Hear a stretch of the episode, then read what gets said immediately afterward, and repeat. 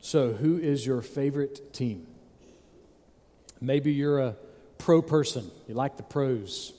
Maybe you like college a little better. Maybe, maybe you're a high school person. Maybe you have your favorite team's jersey. Maybe you got the home jersey, or maybe you got the away jersey. Maybe you got the throwback jersey.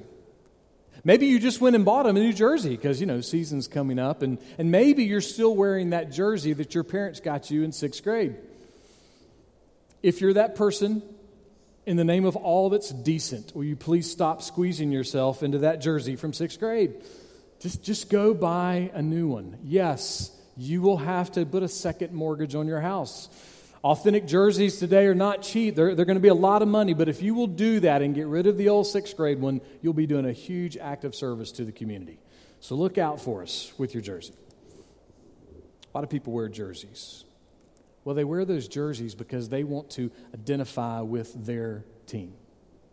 If I come across a guy who is probably on the wall of fame at Bubba Ray's Catfish Buffet and probably on the wall of fame at Betty Sue's Pecan Pie Shop, and I see him wearing a number 12 Tom Brady jersey, I'm not going to run over to him with a Sharpie and say, Hey, Tom, can I have your autograph? Now, actually, I might do that just for fun, you know, just, just calling people that randomly. No, I'm going to know that he's wearing that jersey because he likes the Patriots, because he cheers for the Patriots, because he likes that particular team. Now, you may be somebody that you don't like sports. You're not into sports at all. But you still know what it means to identify. You might have a collection of Harley Davidson vests. Or maybe you've got a, a, charm bracelet that has little charms of all the different hobbies that you have in life. Maybe you're the person that has the sticker on your back windshield for that favorite vacation spot that you just love to go to, and you want people to know that's where you go. Or maybe you've got a lanyard hanging from the rearview mirror of your car that says Barry Manilow Fan Club. Yeah, we, we know who you are. See, all of us, we know what it means to identify. We know what it means to identify with a team. We know what it means to identify with a person, with an idea, with a place. We know how to identify. So here's the question How would people know that you identify with Jesus? How would people know that you're connected in a committed, ongoing, devoted relationship with the Son of the one true Most High God? How would people identify you with Jesus? Well, the first church had a very interesting and important way of identifying with Jesus. It did not require that you put a second mortgage on your camel to go buy a Team Jesus jersey. That wasn't necessary. In fact, what they did and this way of identifying, it was pretty simple, it was pretty uncluttered, and it was pretty ordinary. There's nothing fantastic about it except that it connected them to Jesus. So, what is this mode of identification? Well, listen to Acts chapter 2, verse 46. Dr. Luke writes Day by day, continuing with one mind in the temple. The first church went to church. Church attendance, being involved in the local church, was the most significant way that they could identify themselves with Jesus. Now, of course, I laugh that I'm preaching a sermon on church attendance on Labor Day weekend. So let me go ahead and say, fantastic job to all of you who are here. And for those who are streaming, we still love you and everything is great and fine because this sermon was planned long before Labor Day. So I'm not just targeting it for a holiday weekend. But the first church, they, they went to church. They were, they were committed to the local body of believers. They were committed to going and worshiping God. And how often did they do that? Well, Luke says they went day by day. now, you even may be thinking, easy fireball. If you think I'm coming up to this church every day, you're crazy. Uh uh-uh, uh, that ain't going to happen. Well, it's not necessarily about being at the church every single day, but I will say that there is plenty of ministry that goes on connected to Holland Avenue outside of just Sunday morning. Now, to understand this notion of them meeting day by day in the temple, we have to understand that the temple was different than the sanctuary. You see, the temple was a much different area. It was divided up, and you would walk kind of in and go deeper into the temple area. The, the first area was kind of a, a give all, anybody could go in that area. And you might find a, a lot of the sick and a lot of the poor in that first area of the temple looking for help. The second area was a lot bigger, it was a huge space. It was almost like if you put two football fields side by side, just a, a gigantic space. And, and there was all kind of things that happened in that space. There was teaching and there was fellowship and, and there was worship, there were activities, there were all kind of things that happened in this big space in the second part. And then the next part was where they had the sacrifices. And that part is a little more exclusive. And then the next part, well, those parts were just for the church leaders. They were the only ones that could go into that part. In fact, so exclusive were those inside areas of the temple that not even Jesus was someone who went there. So the first church, when they went to the temple, it was different than us coming to the sanctuary.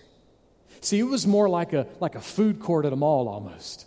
It, was, it was more like a student center at a college. It was a, a big, huge area, and there were lots of people there, and there were lots of things going on. It was different than us just coming into this room, or even for a modern church going into a, a worship center. But it wasn't that different. You see, one of the things that they were doing was they were going to worship God. See, the temple was the place where they connected with the spiritual things of life. And so they kept going to the temple, but things were kicked up a notch now. You see, Jesus had been arrested, and Jesus had been crucified, but Jesus also rose from the grave. See, as they went to the early church, they were going because they believed that this person, Jesus, was truly their Redeemer and Savior. They weren't going to the temple because they thought Jesus was just a, a really good, nice teacher. They were going to the temple because they were convinced that Jesus died and that God raised him from the dead, and his resurrection was proof and evidence that he really was the Son of God. Their temple worship was not just going to church. And because they were worshiping Jesus at the temple, it didn't cross their mind that they should abandon the temple. You know, it didn't cross their mind that they should quit going to the place that was worshiping God and they should go build their own campuses somewhere else where everybody would have access to everything. No, in their mind, the temple was the place where the Most High God was worshiped. And so they decided they would keep going there. They decided that, that because of their love for Jesus, and because of the name of Jesus and because of the fame of Jesus, they would go into that first area and they would love the sick and help the poor. They would go into the next area, and because of their love for Jesus, because of the name of Jesus, because of their desire for the fame of Jesus, they would go into that big, huge next area and they would tell people about this great news called the gospel. Don't miss that. They were going to church to evangelize. They were going so that people who knew about God would hear about Jesus. And I have to imagine that there were some that walked into that next part and they saw all of the sacrificing going on. And they graciously began to communicate you know what? We don't have to do this anymore. Jesus has paid the penalty of our sin. He sacrificed himself once for all. Can't you just imagine that conversation? Of brushing up next to somebody and saying, you know what? This has been done perfectly. This has been done completely. We don't need this anymore. We have Jesus. They went to church. They kept going to church because Jesus was alive. Matthew Westerholm says this Jesus rose from the dead on a Sunday morning. As the news spread, all of his friends spent that whole day telling each other the story and talking about what it all meant. They named it the Lord's Day. It was a thrilling way to spend the day, and so they decided to do it again the next week and every week ever since for 2,000 years. You see, better than a Tom Brady autograph jersey. The first church thought going to church was thrilling. So, how often is that your attitude about church? How often are you thrilled with church?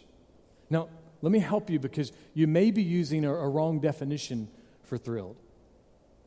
If your definition of thrilled in church involves a suit and tie or involves shorts and skinny jeans, if your definition of thrilled in the church involves hellfire and brimstone preaching or a guy in skinny jeans sitting on a stool having talking points on the stage, or if your definition of, of thrilled involves singing the old time religion songs or involves rocking out to the latest Christian anthems. If those are your definitions of thrilled, you have the wrong definitions. See, the, the early church had a whole nother picture of what it meant to be thrilled to worship Jesus. I've used these thoughts before. They always sound clear and fresh and then a good edge to me.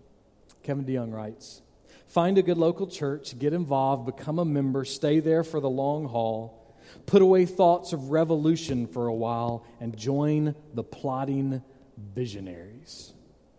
Go to church this Sunday and worship there in spirit and truth. Be patient with your leaders. Rejoice when the gospel is faithfully proclaimed. Bear with those who hurt you and give people the benefit of the doubt. Quit keeping score. While you're there, sing like you mean it.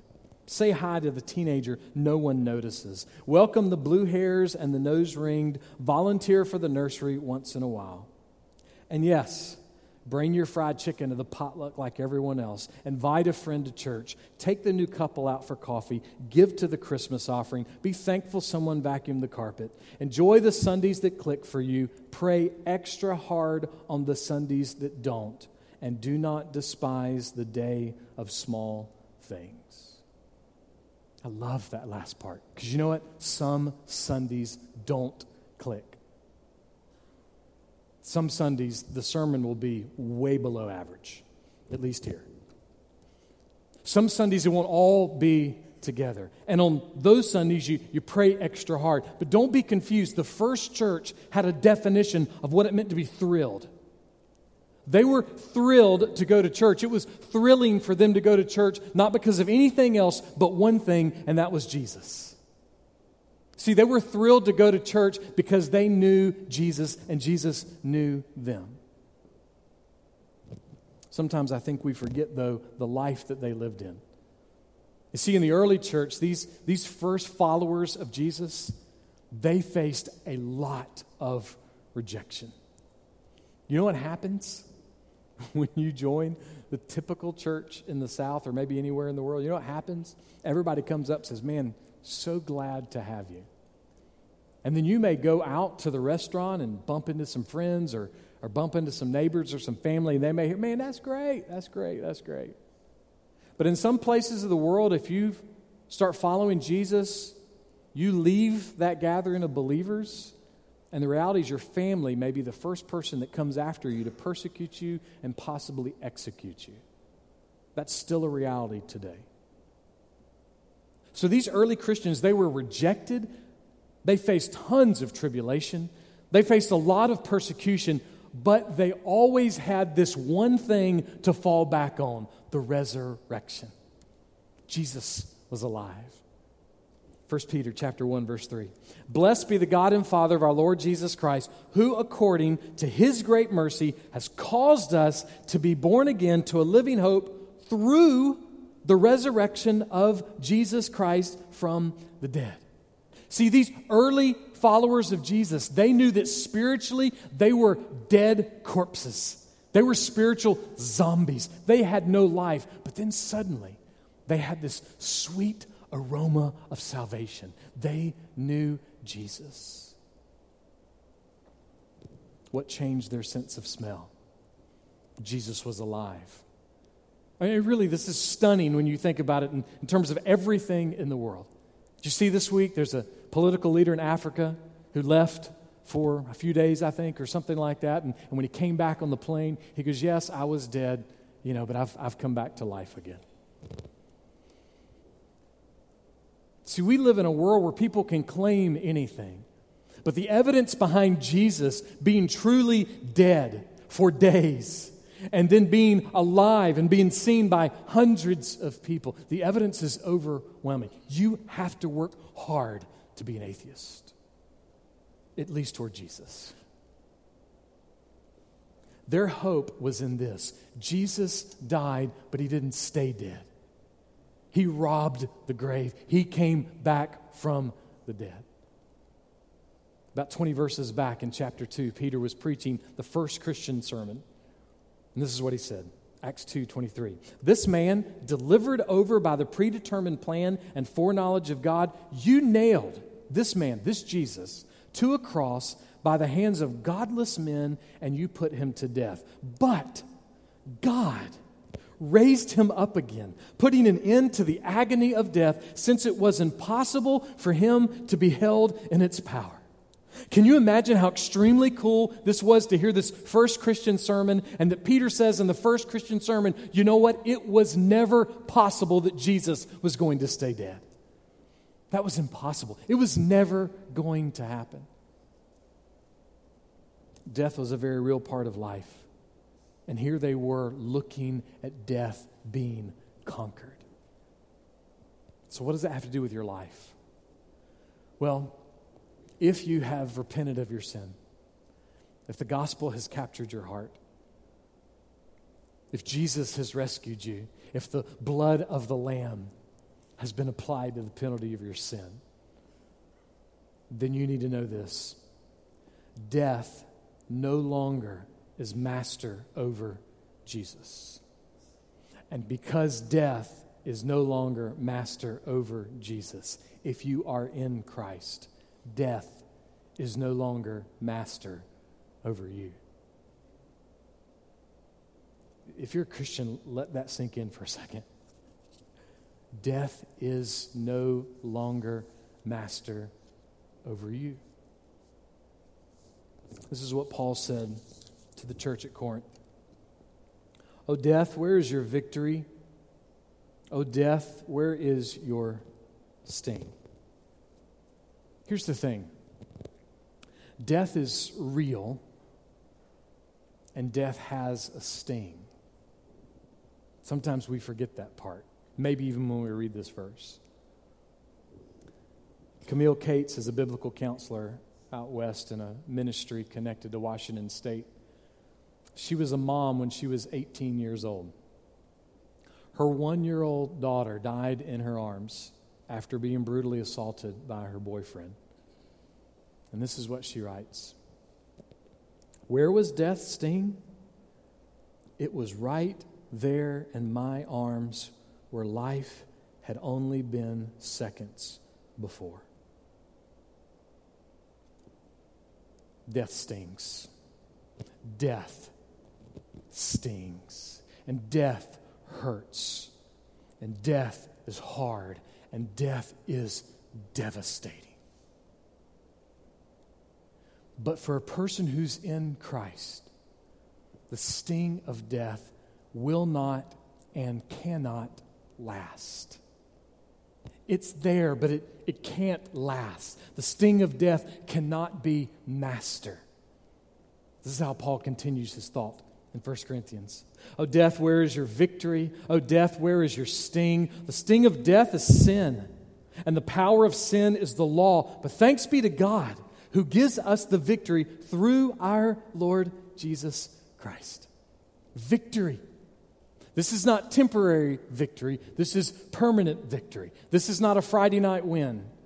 This is not a state championship. This is not a conference title. This is not a national championship. This is not a World Series ring. This is not a Super Bowl trophy. All of those are nice, fun, exciting, temporary victories. But the victory that comes in Jesus Christ has no end. The victory that comes with Jesus Christ, it lasts forever. That's why it's so valuable. That's why Jesus is such a treasure.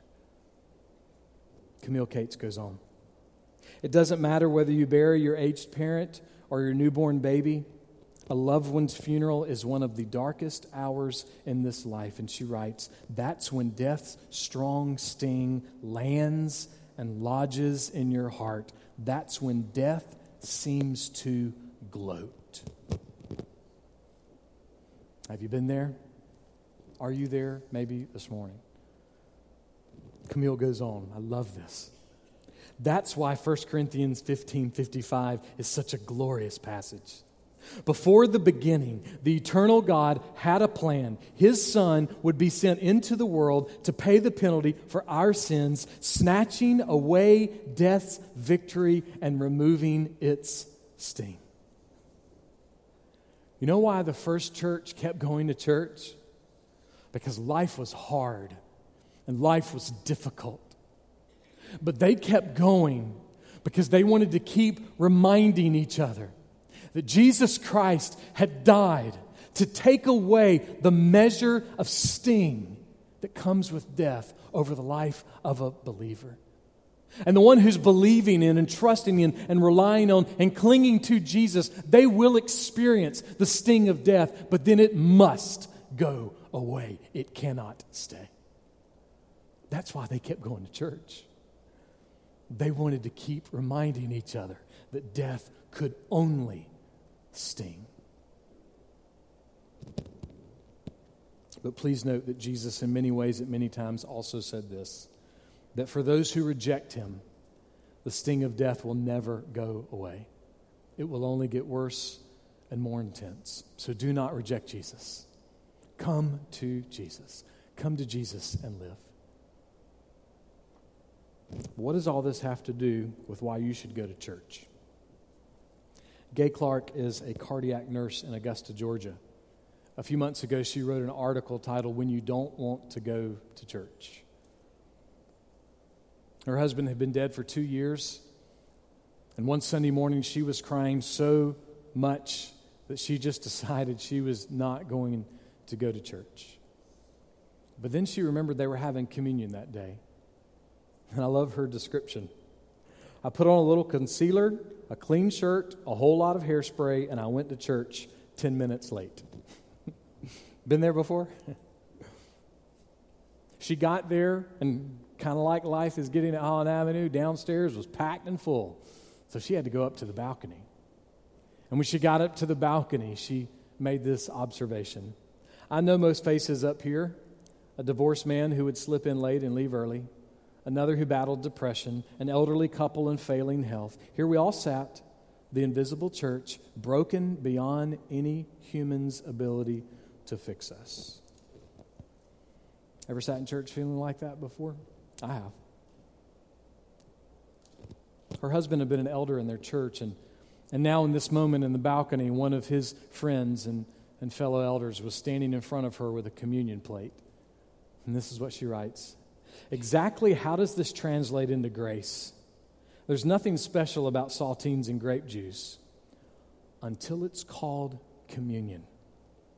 A glorious reminder of God with us.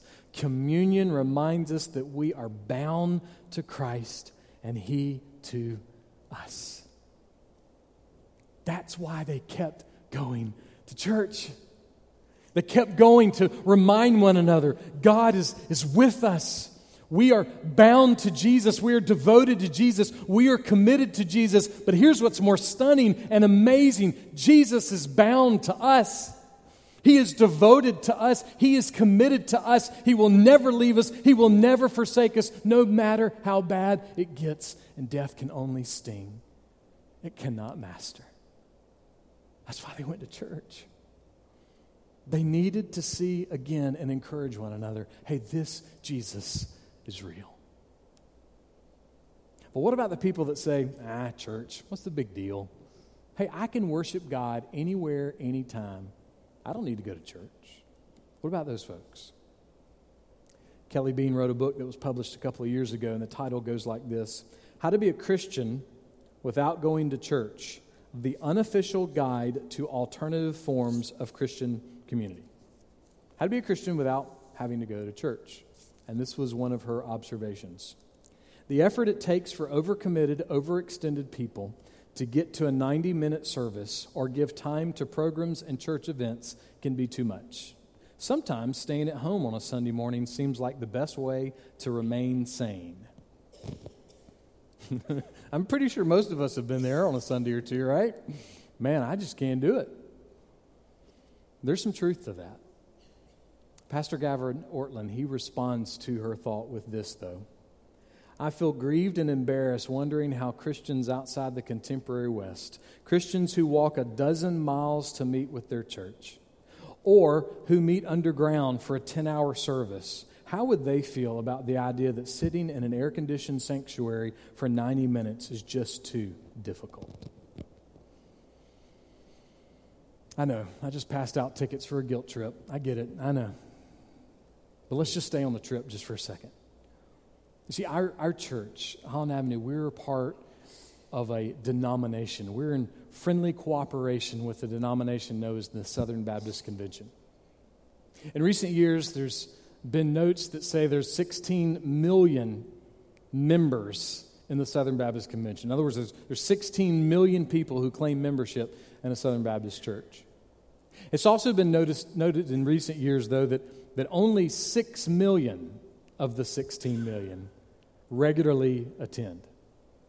So that's 10 million no shows on a regular basis. So who cares? What's the big deal? Look, people go to church, go to church, know my business, whatever, you know? Does it really matter? Matt Schmucker is a lay leader in his church in Washington, D.C. He gives four reasons why non attenders hurt the church. Now, we're not talking about people who are sick. We're not talking about people who are serving in the military. We're talking about just good old casual, habitual, unnecessary, yeah, I'm not going to be plugged into the church. Here's four things that non attenders do to the church non attenders make evangelism a lot harder. You want me to come to your church? What's the name of your church? Oh, yeah. Yeah, my neighbor goes to your church. Never mind. I think I'll find somewhere else. Non attenders also confuse new Christians.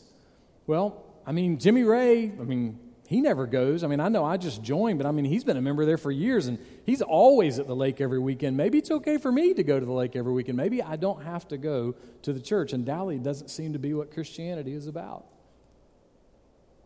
The next two I'm going to put together they discourage regular attenders and they burden the pastor.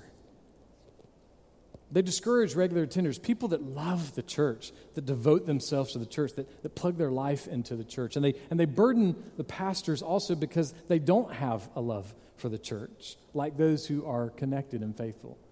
In other words, it, it kind of goes like this I think the church should honor my membership rights so that I can get married in the church, so that I can have a reception in the church, so that I can get buried in the cemetery at the church, so that I can get visited in the hospital. My membership rights are more important than me caring about attending and giving and serving.